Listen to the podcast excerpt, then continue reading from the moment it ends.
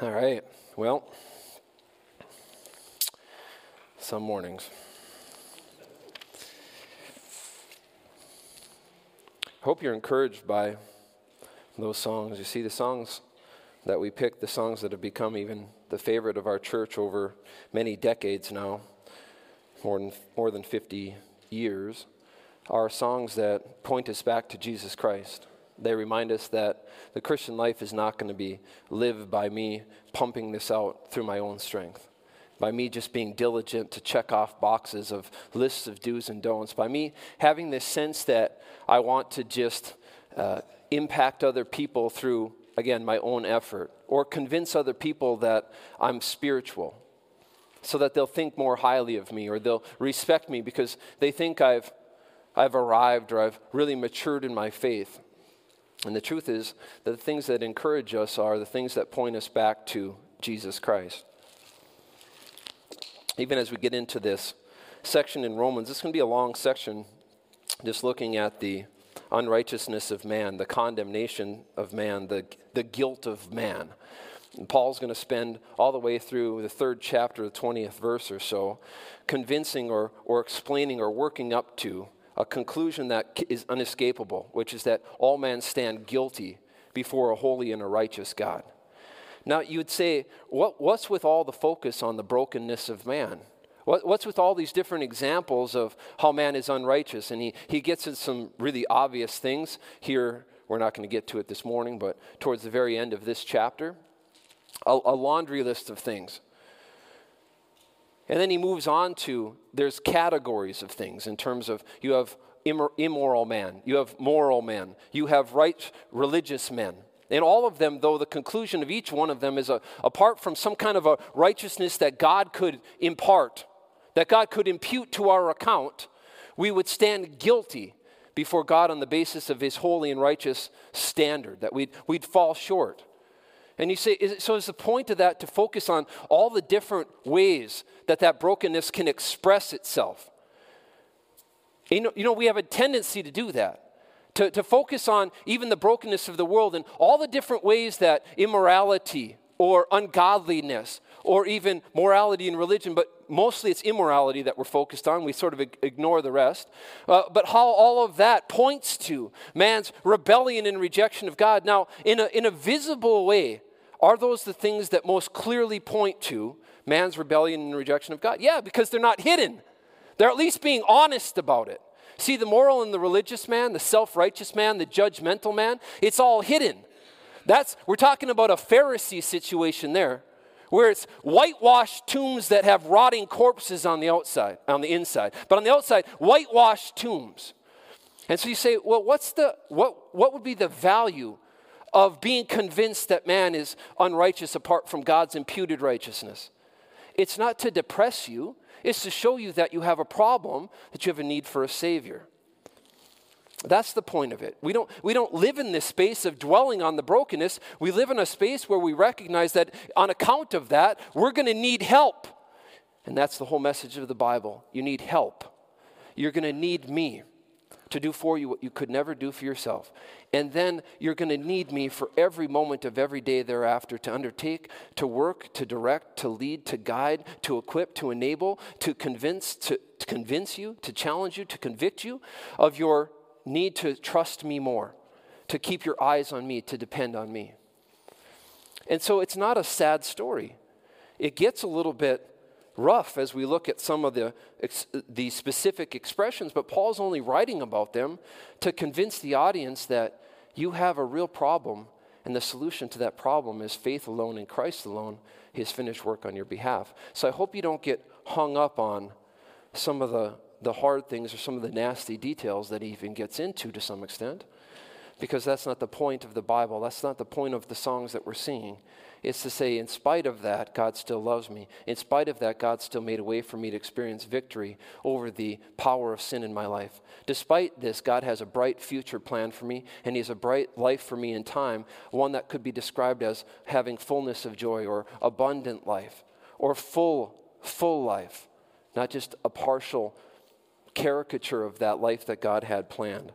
That's not the message for today, uh, just as an aside but it's something that I think about as I think about even our title. Before we get into our message, so let's pray. Heavenly Father, thank you for this time we could spend together. Pray that these matters would be very clear, that you reveal your indignation, your righteous indignation at sin, your, your unhappiness, your unacceptance of sin, for the sake of showing us that we have a need for you to make us right with you, to offer us a solution to the problem that we face.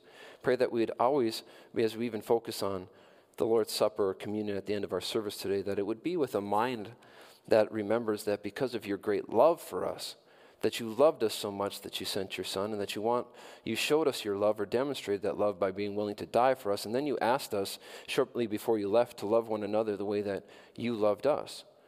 The focus is on the sacrifice the selflessness getting out of the equation so pray that that would come out clearly even as we look at this passage this morning. Pray that you'd give me wisdom so that what is said would be helpful, that it would be applicable to people's lives, that it would have an impact on them. Pray for the Sunday school teachers that you'd give them strength as well.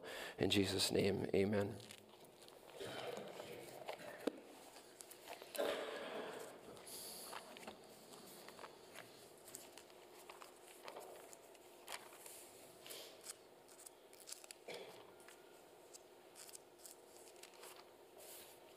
I just want to get there before you for once.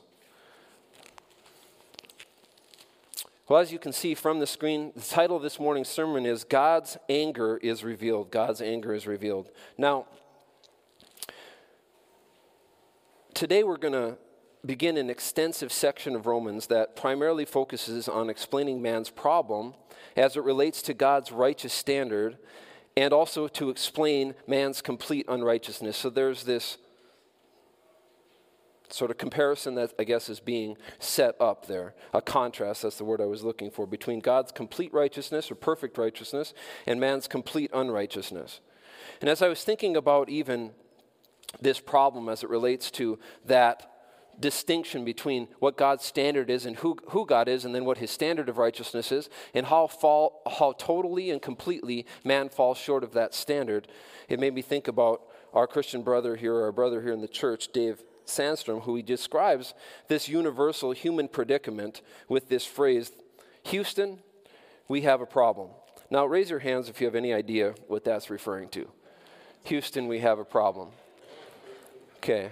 I, I asked for a show of hands because I assumed, I, I kind of guessed at what it's meant, but I had no idea.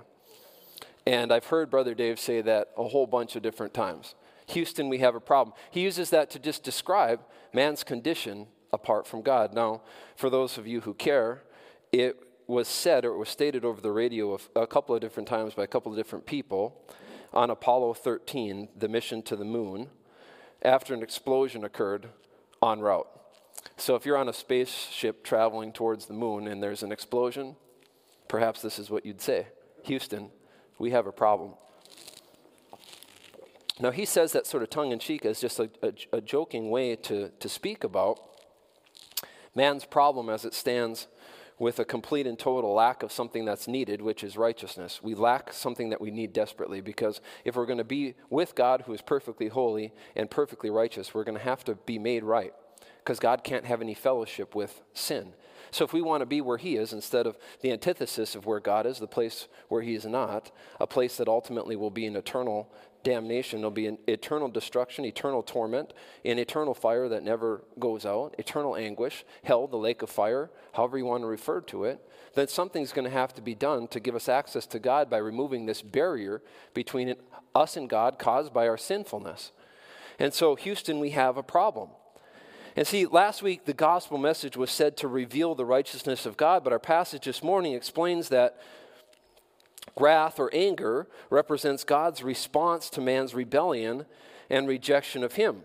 Now, it's going to be expressed in a whole bunch of different ways that are going to be covered through chapter 3, verse 20, but a whole diff- diff- bunch of different ways. Today, though, he focuses or uses these phrases expressed through ungodliness and unrighteousness. And then he talks about even what man is doing to suppress God's truth.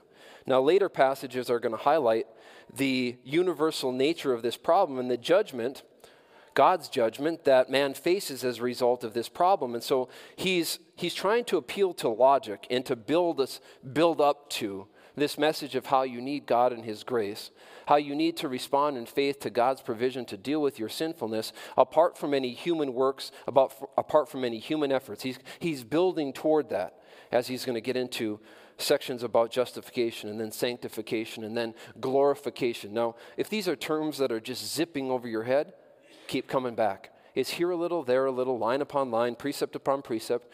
We'll be explaining some of those terms that maybe you don't know. But for this morning, we know that what he's building towards is to show man that they all stand guilty before a holy God. And that's what he's going to attempt to do or begin doing here, beginning with the 18th verse of the first chapter this morning. So the main takeaway is going to be that sin, whether it's expressed through sinful thinking or sinful behavior, it greatly displeases God.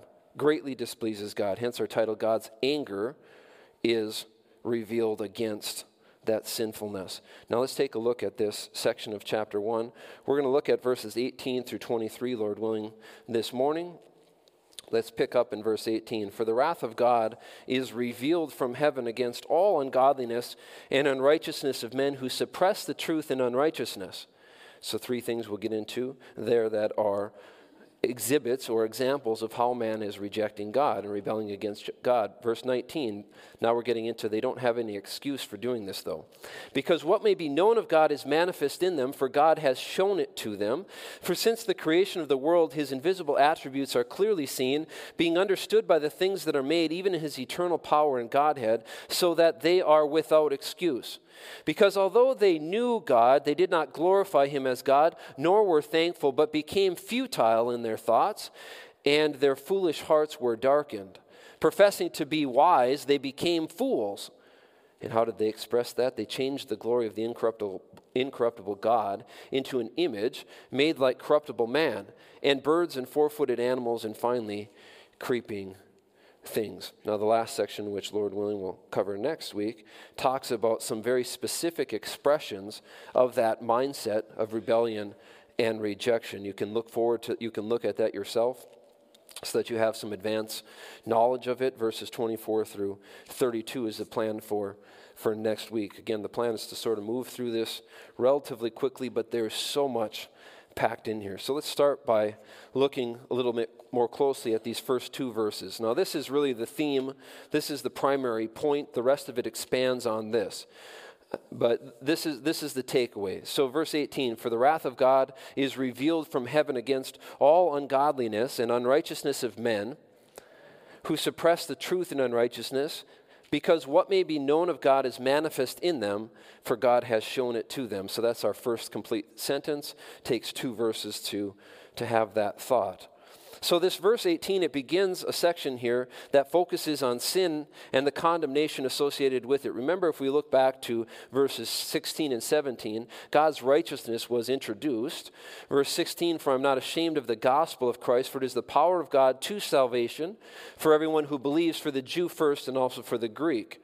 So, as we're thinking about the theme of the book, the salvation of mankind that is available through the good news message of Jesus Christ. Now, salvation in every phase of life, we're going to see that all are covered, including even a section on the salvation of ethnic Israel.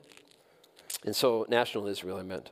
Now, verse 17 For in it, in the gospel message, the righteousness of God is revealed from faith to faith, we talked about there's a few different ways to take that. From the faith that was understood in the Old Testament to the expanded faith that's now made available through progressive revelation here today. For faith, for faith that leads to growing faith is another way to look at that. Some view that as Old Testament faith to New Testament faith. Again, that's just an expansion of the first the first one. But in, regardless of who you are, is sort of the idea. The righteousness of God has been revealed, and that's my take on it. Regardless of who you, you are, where you've been in history, the righteousness of God has been revealed.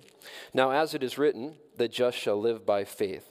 The only way there's going to be life available for the righteous man, that word just could be substituted with righteous. Anyone who is going to be made right or is going to live a right life is going to be living that life by faith a life of dependence on God, a focus on God doing for us and through us what we could never do for ourselves or through ourselves. And that's the idea that led us up to this. So as we think about that, now we see a discussion now about God is righteous, it's revealed. Now, how about man? What's man's situation? Well, Houston, we have a problem. That's where we're at. It's, so we have the sin and condemnation associated with our lack of righteousness. Now, you could label this whole section running through 320 as man has a real problem, or Houston, we have a problem. You could label it as the need for God's righteousness or the need for righteousness. The, the, the takeaway by the time it's all done is that we lack something that we need. And so I hope you can have that as your big picture as you're looking at this. Now, the main thought of these two verses is the wrath of God is revealed. That's your, that's your main thought. The wrath of God is revealed.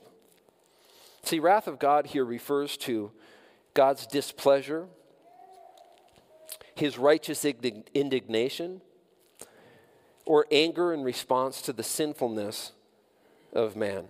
One author states God's wrath is the just and measured response of his holiness toward evil.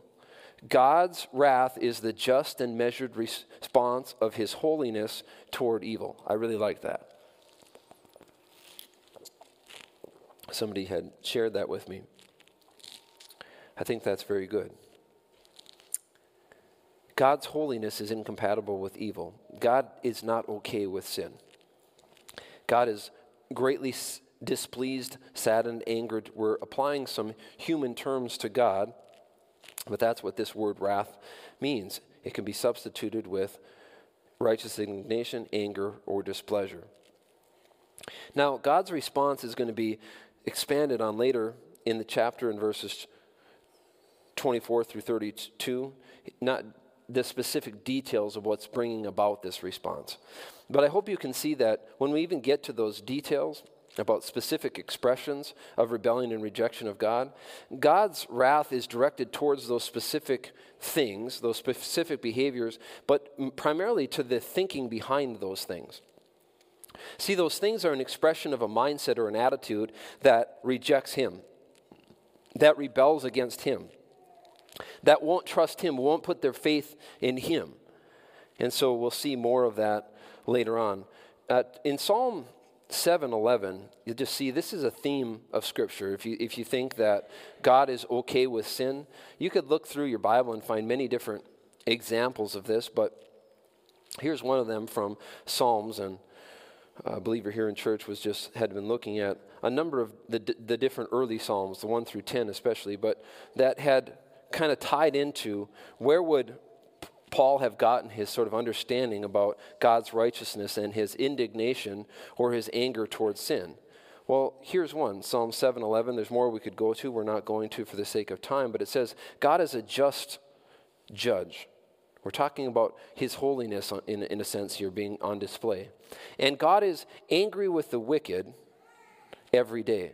He, God is never happy he can never respond favorably to sin, and wickedness is just a description of behavior that comes from that mindset, again, of rebellion and rejection of Him. Now, you say the wrath of God, that's what we're talking about God's anger or His displeasure, His righteous indignation regarding sin. It is revealed. So, if this is our main thought, we got to really consider this part of it too. It's revealed. Now, it involves something being brought to light, disclosed, or made known something that is brought to light, disclosed, or made known. The wrath of God, God's displeasure, God's righteous indignation at sin, God's anger even towards sin, it's being revealed, it's being brought to light. It's not hidden. God very clearly makes it known that He is not okay with sin. So it's disclosed, it's made known. Now, this is a present tense verb, which it refers to an ongoing process or action and action that's ongoing presently. So the wrath of God is being revealed, is the idea. God continues to reveal that. Now, He has revealed it through His Word. And if His Word never fails, if His Word will never be lost, if His Word will never be destroyed, if we perpetually as Christians, it's being revealed through even the convicting ministry of the Spirit of God working inside of us. If you're even unsaved, all men are given a conscience. We'll touch on that in a minute, where God's wrath or disapproval, disapproval related to sin is being continually revealed. Now, if you move on, what is God's anger directed towards, or what is the cause of God's wrath? And three specific things are, are identified. The first one is all ungodliness. The wrath of God is revealed from heaven against all ungodliness. Now, that refers to a lack of reverence for God.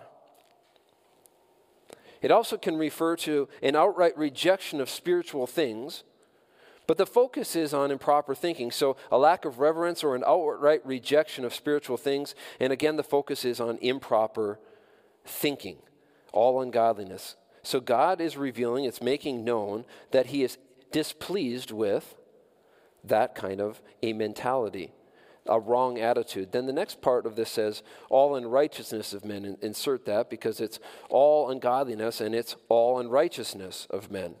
And it refers to anything that violates God's standard of right. But the focus is more on men's actions or improper conduct. So if you put the two together, we have man's improper thinking, man's bad attitude. And then we have man's bad behavior that comes from or flows from that bad thinking or that bad posture toward God, that rebellious nature toward God. That those rebellious choices as it relates to God, but it starts always with thinking. So, rebellious man is said to do this in unrighteousness, which involves trying to drown out God's truth through immoral behavior and outright denial. So, how does, as you think about man suppressing the truth, that's the third aspect of this here, and that is just a byproduct of the first two. So, if I have ungodliness, meaning the wrong attitude, then I have unrighteousness, meaning an expression of improper behavior that flows from that improper thinking, then what is the natural decision? If, if I'm rejecting God, then I'm going to be operating or dwelling in the sphere of darkness.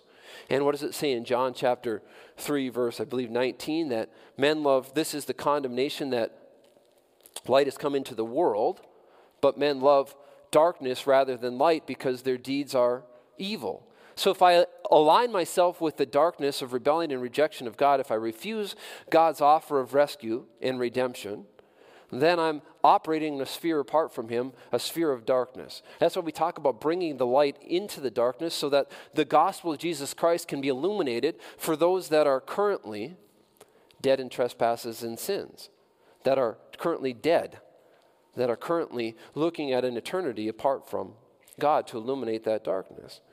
And so the natural byproduct of all this is that it says they suppress the truth. And it refers to preventing, hindering, holding down, or, or holding down the dissemination of God's revealed truth. What does God want to know, do with His truth? He wants His truth to, to be spread.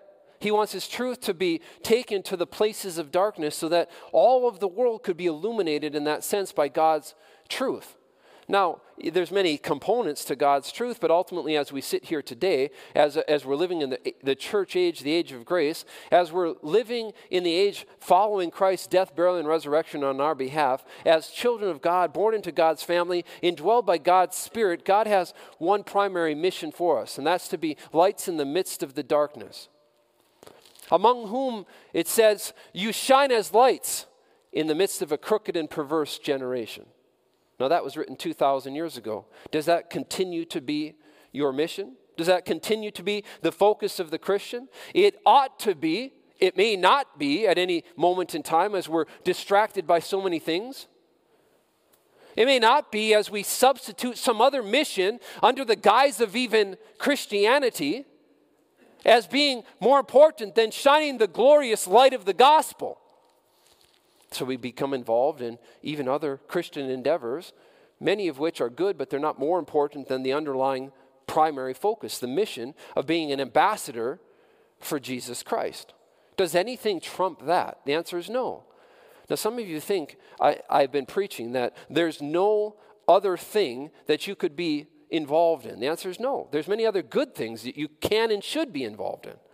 Many of them are right things. Many of them are even things God would be in favor of. But He doesn't want them to be the primary thing. He wants our focus to be preaching Christ and Him crucified, to be shining the light of the gospel into the lives of those who are hopeless and helpless and ultimately hell bound. Now, I would say this as you even think about some of the things that are just plain depressing to consider. Some of it you would say, well, how about maybe pick your thing. Uh, maybe it's the decline of of the country. Maybe it's something that's it's the, it's the moral decay of, of the country. Maybe it's something broader than that. You say, um, I, I see or I'm seeing all of these signs that are pointing me to believing that the return of Christ is, it's, it's, it has to be within the next few days, few weeks, something like that. Maybe it's all of this darkness, all of this evil, all of, all of these things that p- sort of point you in that direction. Maybe then you really get into the book of Revelation. You say, well, if the end is coming, the book that God settles all accounts, if you want to know how to think about Revelation in a, in a very big picture sense, it's God settles all accounts. Okay, sometimes it helps to have like just one phrase that would help you summarize an entire book. God settles all accounts. But is the book primarily about what's going to happen before Christ returns or after Christ returns? Huh? Anyone? After Christ returns. What is the next event that we're looking forward to? The rapture of the church. And is that imminent? Imminent in the sense that it could be today. May it be today. Is that our prayer this morning? If Paul was praying, that's how he'd have ended his prayer, right? Come quickly. May it be soon. However, he says that, right? May it be today. Is that the attitude? Yeah, as you read Revelation, what does it talk about in terms of what is it going to look like once the Lord returns? Are things on earth going to go real great? Is it going to be a pleasant time to live through? Nope. Okay, if you haven't read it, nope. It won't be. Okay? But is it is it what what should reading that do in terms of your perspective or your sort of posture toward people? I, I submit that there should be only really one main outcome of reading it. One is to find hope because this, the book of Revelation has a happy ending. So, one is to be encouraged. I hope you're encouraged as you think about those things instead of getting agitated as you're trying to predict what stands for what and what's leading up to what. Maybe people have spent their whole lives trying to do that, and there's incredible disagreement about it because it's something that God didn't speak very clearly in terms of he didn't make it explicitly clear what he meant by a lot of the things that are being prophesied there. We know God will keep his word. We know they'll come true. We know there's value to reading it, to studying it, to considering it, to pondering it. In the first chapter of Revelation, it says, Blessed is he who reads this Okay, so there's some value there. Not, it's not the point. The point is, your takeaway should be one of encouragement and hope because it has a happy ending. But the second thing, or maybe on equal footing to that, is you should be absolutely overwhelmed with a renewed sense of purpose as you say, I don't want anyone to live through that. Are you tracking me, friends? I don't want anyone to go through that. And if you were to think about the people that God has put in your proximity, you wouldn't read that book with any other takeaway other than a renewed sense of purpose that I need to be manning the lifeboats and throwing life jackets to people who are drowning so they don't have to go through that. Amen? I, I hope that's the takeaway. I hope that instead of just getting deeper and deeper and deeper into trying to figure out things that God hasn't, He hasn't even said that you will be able to understand clearly in time. He says, at the appropriate time, when people are living through it, they'll know exactly what I meant when I was discussing this through this type of language.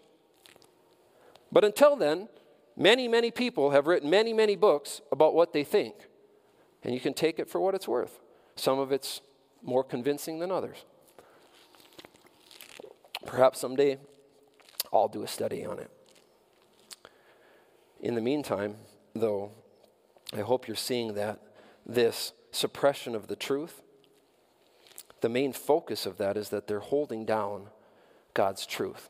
They're trying to stop the effectiveness of the outreach of the message of God, God's truth, especially as it relates to the person and work of Jesus Christ. Now, again, said they're said to be suppressing the truth in unrighteousness, which means they're doing it through overt immoral behavior and outright denial.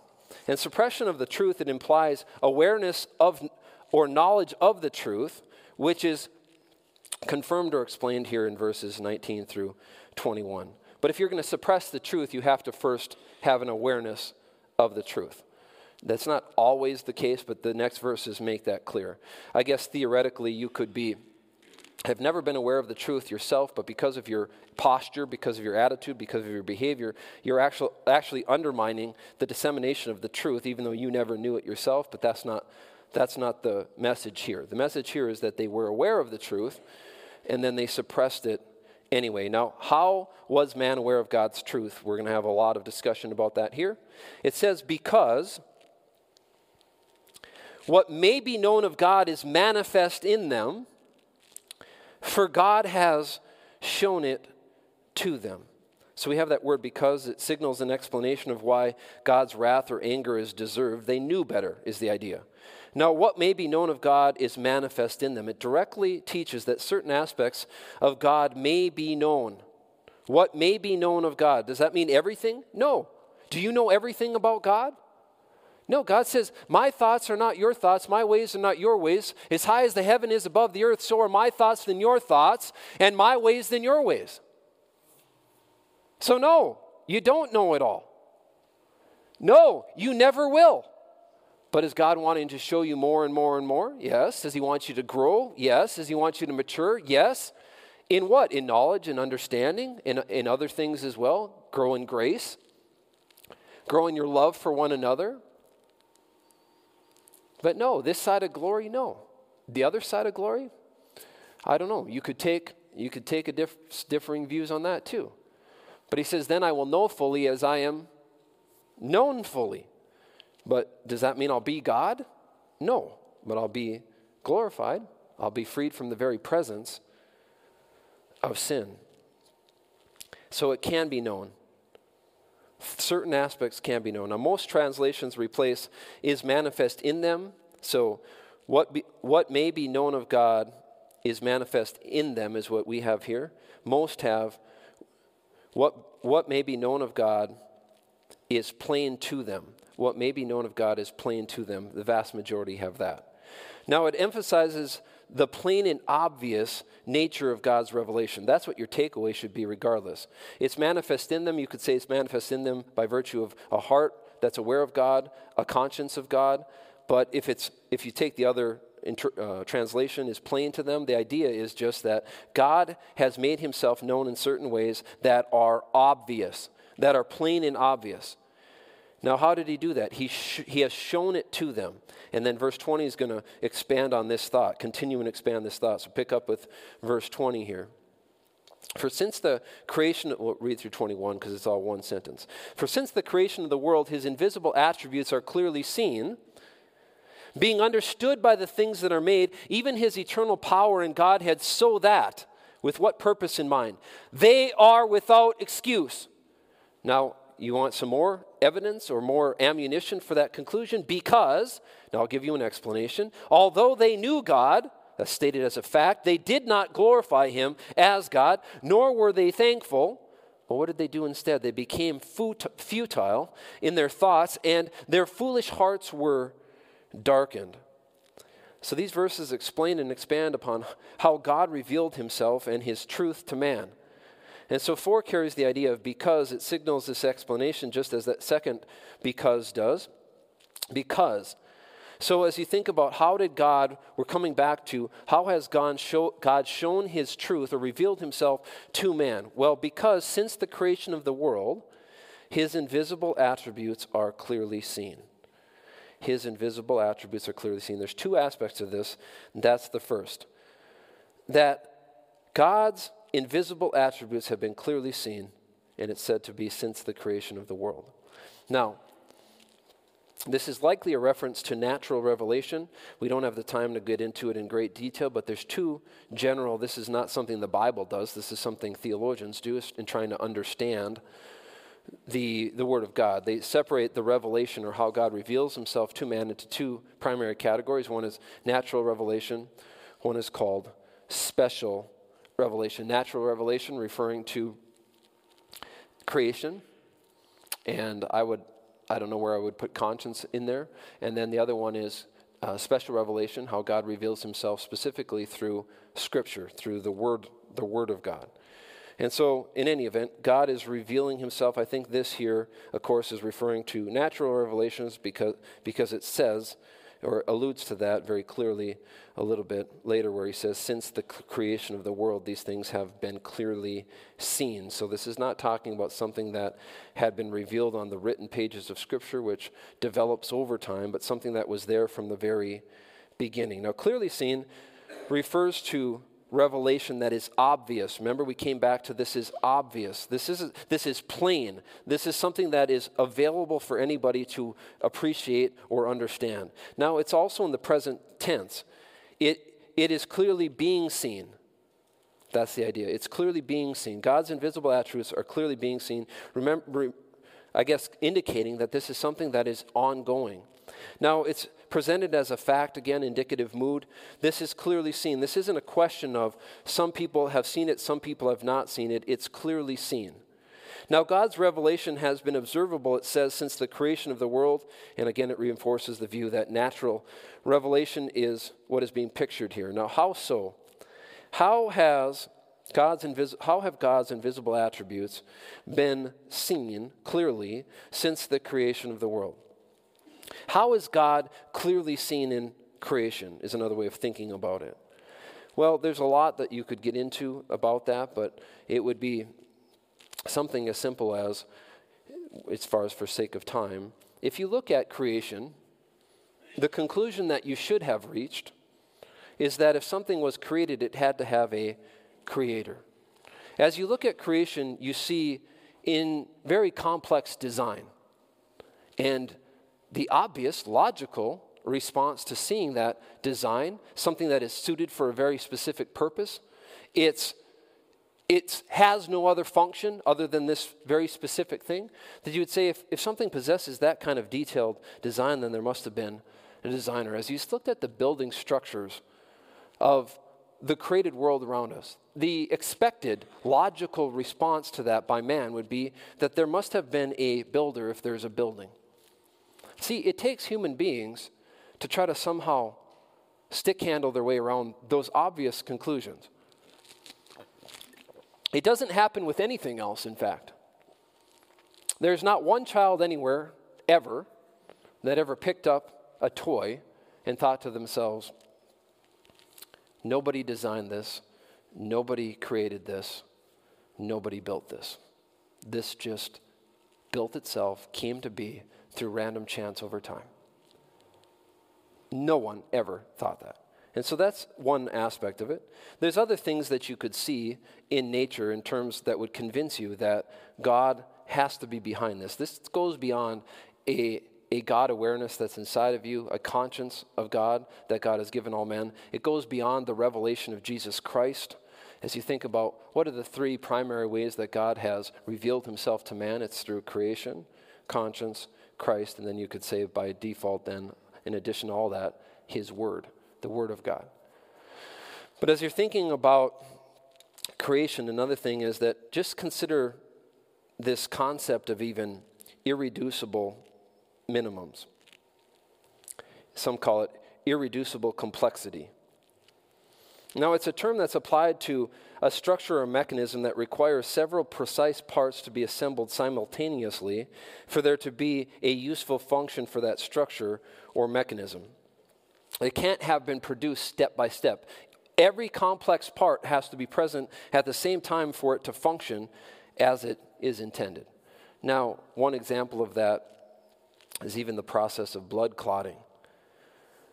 And I, again, for the sake of time, maybe I'll do some sort of a apologetics thing on how creation shows the handiwork of God.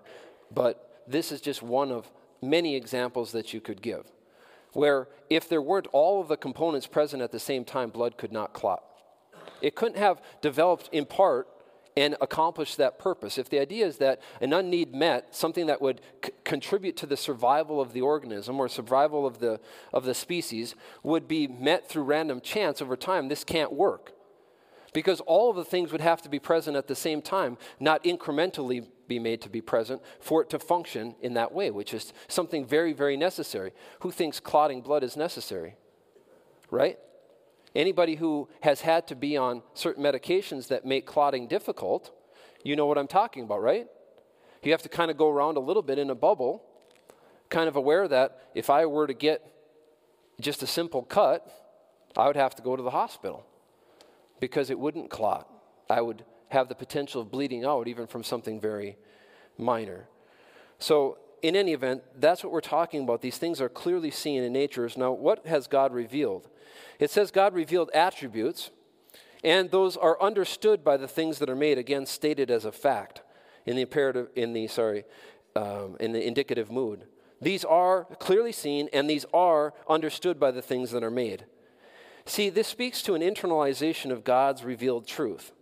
Every person possesses this internal conscience and God awareness, this internal understanding and perception that God has placed within man. It works in conjunction with what is perceived. So these two things go together. There are things that are perceived, they're clearly seen by man's senses and man's observation, and then they're understood by man's internal conscience and God awareness.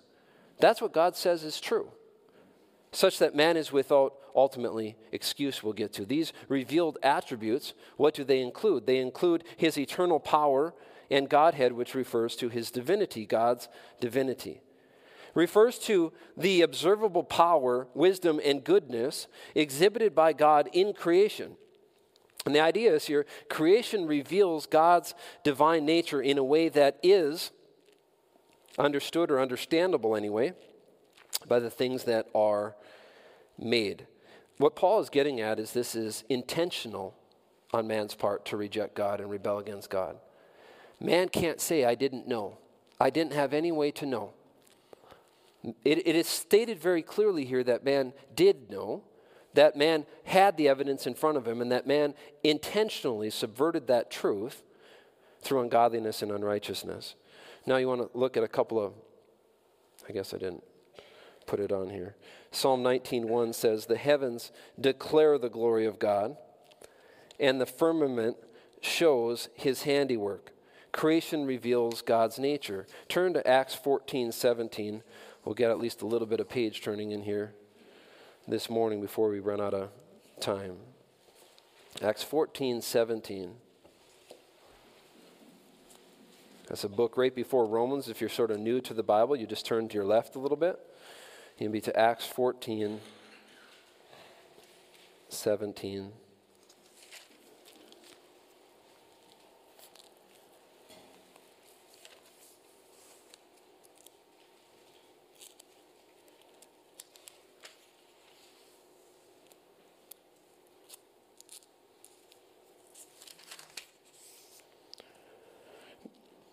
Nevertheless, he, God, did not leave himself without witness. In that, how? How so? In that he did good, he gave us rain from heaven and fruitful seasons, filling our hearts with food and gladness. Has God revealed himself? And the answer is yes, he has. Is it understood by the things that are created? The Bible says, yes, it is. So, through his observable power, wisdom, and goodness, that is exhibited in creation through things as simple as seasons. That's what I love about this, this verse. It's something as simple as rain from heaven and fruitful seasons. Man who is seeking to grow crops needs them to be watered, right? What, what explanation is there for all of a sudden the sky opens up and water that is needed covers and moistens everything that's there? Oh, it's not God that did that. We'll have to come up with some other explanation for that. But see, God's goodness is on display even in nature itself. His power is in display even in nature itself. Now, the primary conclusion of the sentence is that they are without excuse. So, God reveals his anger, his indignation, his lack of acceptance of man's sinfulness, man's ungodliness, man's unrighteousness, his displeasure at that. He then says, You knew better. You've known, my truth has been revealed to you. And the conclusion of it all, though, is they are without excuse. See, the rest of the sentence defends the conclusion further by proving additional evidence of man's guilt. Now, catch this. It says, Although they knew God. So if we come back to verse, verses 20 and 21. They are without excuse because, now here's your explanation. Because although they knew God, now it's going to contrast two things. See, how man should have responded is now contrasted with man's actual sinful response. So, although they knew God, that's stated as a fact, they did not glorify him as God. That's what they should have done. Nor were they thankful. That's the second thing they should have done. That should have been man's response to glorify God, exalt him, lift him up, make him bigger, and be thankful. I hope that's your response. That, that's the expected response. But what happened instead? They became futile in their thoughts, which means they began to think up foolish ideas.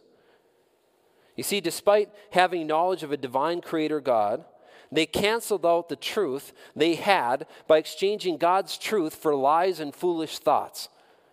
Despite having knowledge of a divine creator God, they canceled out the truth they had, when you talk about suppressing the truth, by exchanging God's truth for Satan's lies and foolish thoughts. That's the idea there. And then what was the result of that? This was not what it should have been. It should have been, again, they glorified him as God and were thankful, but instead they have these, they began to think up foolish ideas which led to their foolish hearts being darkened. You could, you could insert, you could think of it in terms of as a result of having these foolish ideas, their minds became dark. Now, if something's dark, it means it's without light. What has God said to bring? Light.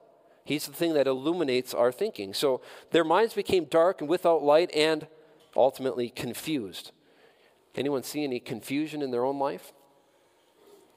Do you have confusion that creeps in when you're not staying your mind on the truths of God's word? You're not staying, staying your mind on Him? Yeah, foolishness creeps in. Confusion creeps in. Do you see that in the world around you? confusion. You see, confusion expresses itself in many different ways. It's expressing itself today. It's been expressing itself since the very beginning.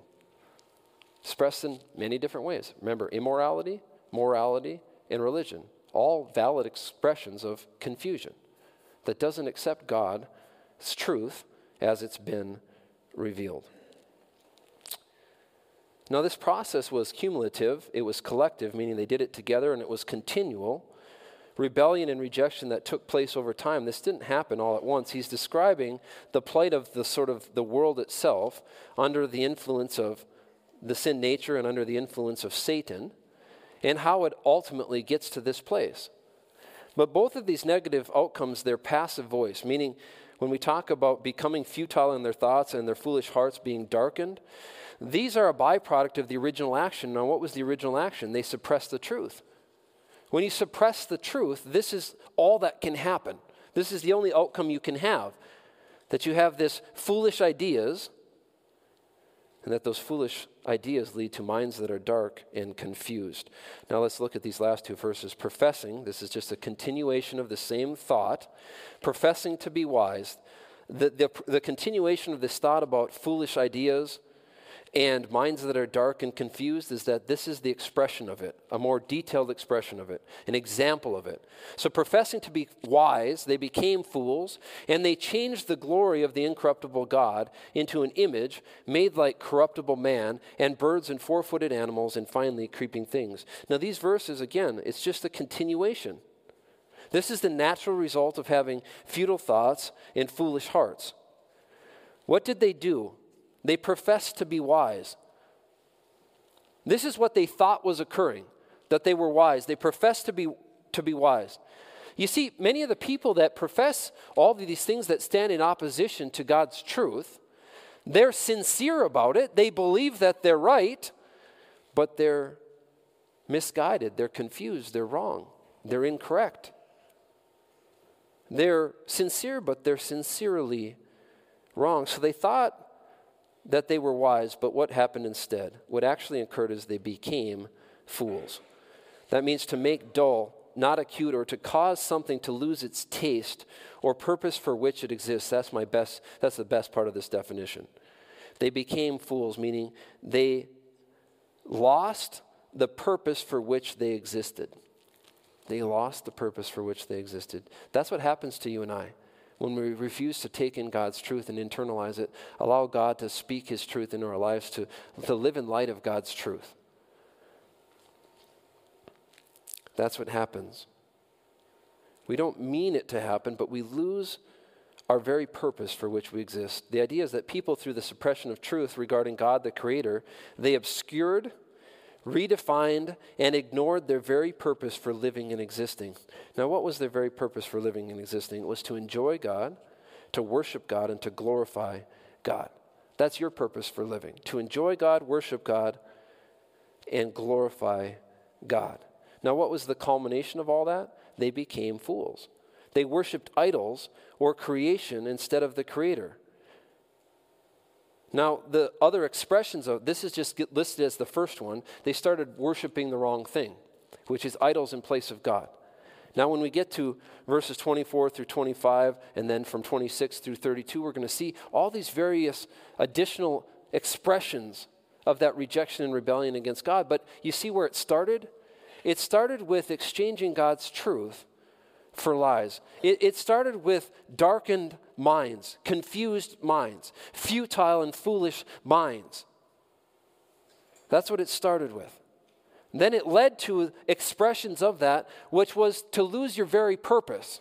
Having lost your very purpose, which was to enjoy this intimate relationship with God, to worship Him, then, to glorify Him, to serve Him, then what did they do instead? They started worshiping idols something besides God. And, no, and note the progression of the worship of these idols. It started off with they exchanged the glory, they changed the glory of the incorruptible God, this perfect God, into a man made image. Now, it was made like a corruptible man, which I take to mean that it started out in shapes of human beings. And then what did it become? Idols that were shaped like birds and four footed animals. And what did it finally become? Reptiles. So, those of you who like snakes, just know that that's the end of the progression. I don't want to make too much about that, but the, the, the, big idea here is they started worshiping something else other than the one they were made to worship and enjoy, which was God Himself. So they made fake gods, false gods, gods that were not incorruptible, but things that were corruptible because they were made as a byproduct of corruption. So, the story of human history, I, I want you to see this. It's not one of mankind having been created in a state of brokenness and ignorance. That's not how man was created. Pastor Weefel actually shared this with me. That's not, that's not how it started. That could have been, but that's not the story that we see here. Man was not created in a state of brokenness and ignorance. They were created, God said, He ended the crea- cre- His creative work with the phrase, All that He had created was very good, it was perfect.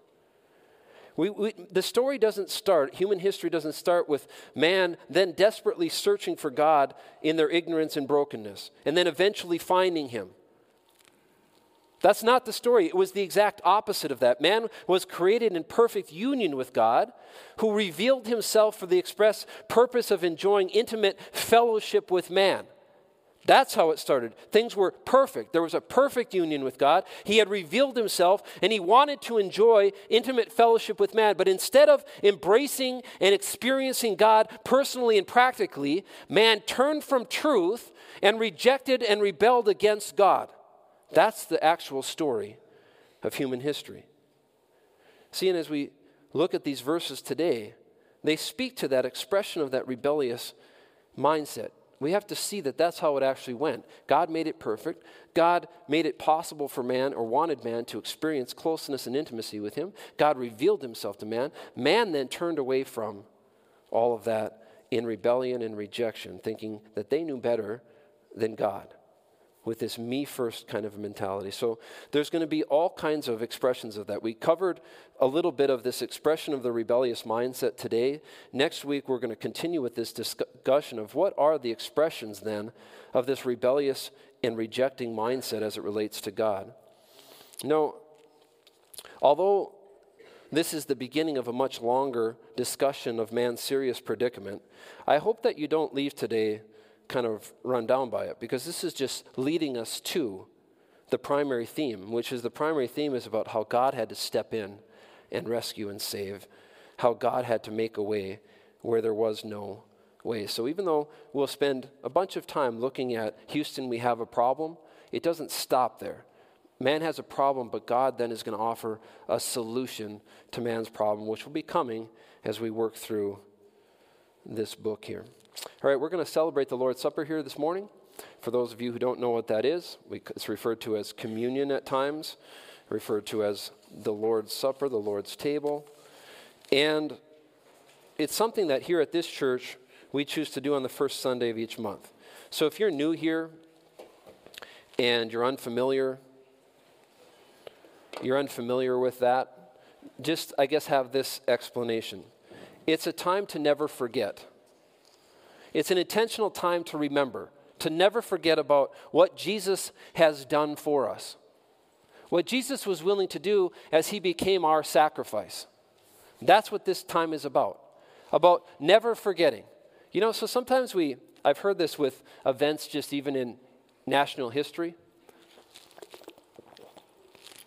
Something tragic happens, and then there's things that come out shirts, t shirts, things on social media, whatever, little, little different memes or descriptions that just say, never forget, never forget. We're never going to forget this. We're never going to forget. Never. Come on. Of course we are. Of course we are. You personally maybe won't. But will, human, will, will humanity forget? Yeah. How much about history do you know? Very little of all of it. So, yeah, it'll be forgotten. And God knew that. So, Jesus, before he left, he said, he, he knew that he was going to sacrifice himself in the place of sinful mankind. Now, his disciples, his followers, didn't fully understand that, but he had told them, he'd been, he'd been hinting at that, been telling them a little bit more, a little bit more, a little bit more, that this was going to happen. They were having trouble understanding it or accepting it because, well, it's a longer discussion. But in any event, he said, I want you to remember my death. I want you to remember my sacrifice. And the reason is because I'm doing this as an example that even you could, one, learn from, and that you could even follow. Because remember, in the context, Jesus is also doing what? Washing feet, right? And then he starts to have a meal, a meal of fellowship. Then he says, Don't ever forget that my blood, this wine is like my blood that's going to be shed. Don't ever forget that this bread that we rip parts off as we pass it around the table. Remember, they were just eating a meal together. It wasn't this, where we were just taking these two elements and being intentional about it. As they're eating this meal, he's saying, as you see that bread being broken, as you get together, as often as you gather and do that, think of me, my body that was broken for you. And then and he says, Paul's now talking about this looking backwards, but he says, don't do this.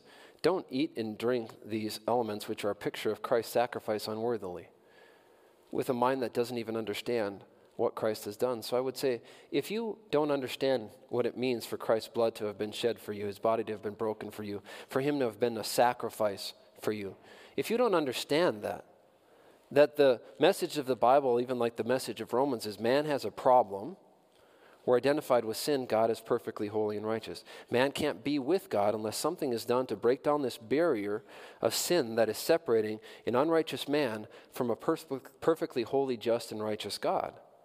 And that the cross becomes the mechanism by which Jesus Christ shatters this wall or this barrier of sin as he dies on a cross and he says, I love you this much. I will die for you. See, the wages of sin was death, it was separation from God. But the gift that God offers through his son's death in your place is eternal life. So he became sin for us, even though he knew no sin, so that we could become something we're not the righteousness of God in him. So all of my iniquity was placed on Jesus Christ, all of my sinfulness, all of my brokenness, all of my failure, all of it was placed on him.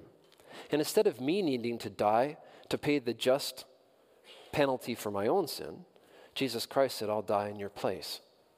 And so he paid that debt. He bore that shame on Calvary for me and for you. And then the response is simply this. So, if that's man's problem, and if that's God's solution to send somebody else to be that final lamb, that sacrifice, that substitution for sin, and if he's going to die for all of the sin, then is sin man's problem anymore?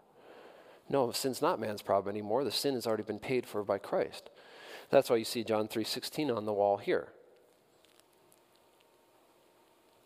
God did not send his son into the world, the next verse says, to condemn the world, but that the world through him could be saved. Saved from what? A, a hell they deserve to a heaven they don't. Then it says, He who believes is not condemned. But he who believes not is condemned already because they have not believed in the name of the only begotten Son of God. See, the issue now isn't sin. The issue is have you accepted the rescue that's being offered to you? See, if all of the sin was paid for, what sin remains for you and I to pay for? The answer is none. So, what's man's part in this? This is the thing man has trouble with.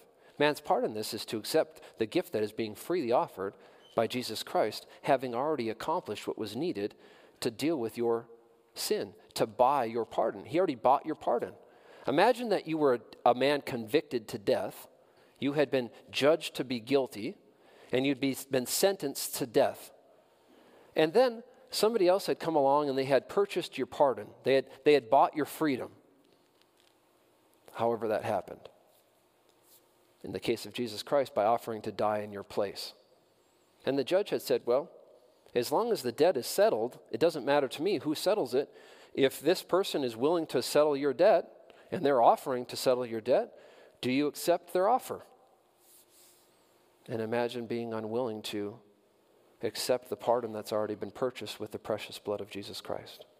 That's what you're doing here this morning if you're trusting in your own efforts to save you, your religious rituals to save you, your human goodness to save you, you're rejecting that none of that could save you and that Jesus Christ has already paid your debt.